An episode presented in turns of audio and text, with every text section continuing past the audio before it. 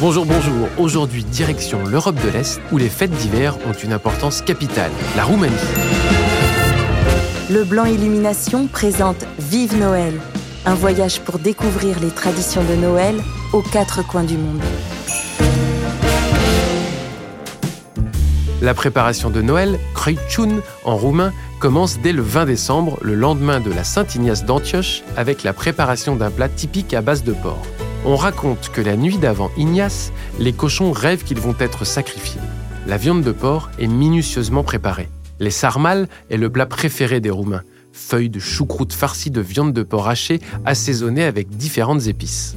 Le Père Noël, ou Mosh Crăciun, a été interdit pendant 50 ans durant l'époque communiste. Le sapin de Noël est aussi traditionnel en Roumanie et il est conservé jusqu'à la Saint-Jean le 7 janvier. Pas de crèche, en revanche, dans la religion orthodoxe.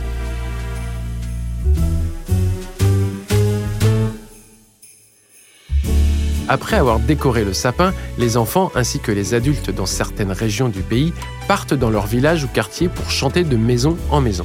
Les chants de Noël s'appellent des colindes. Les petits chanteurs reçoivent selon la tradition des bretzels di colaci, des beignets, des bonbons, des pommes ou encore de l'argent. Les petits comme les grands vont ensuite aller à l'église pour participer à la messe de la Nativité. En Moldavie, État voisin et ami de la Roumanie, ou en Bucovine, il existe la danse de l'ours où des jeunes hommes portent des costumes d'ours dans un rituel qui met en scène la mort de la renaissance de l'ours, symbolisant ainsi la nouvelle année.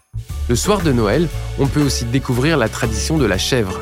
Un homme porte un costume multicolore représentant une chèvre. Il va danser et sauter accompagné par plusieurs chanteurs. C'était Vive Noël, un voyage proposé par Leblanc Illumination pour découvrir les traditions de Noël aux quatre coins du monde.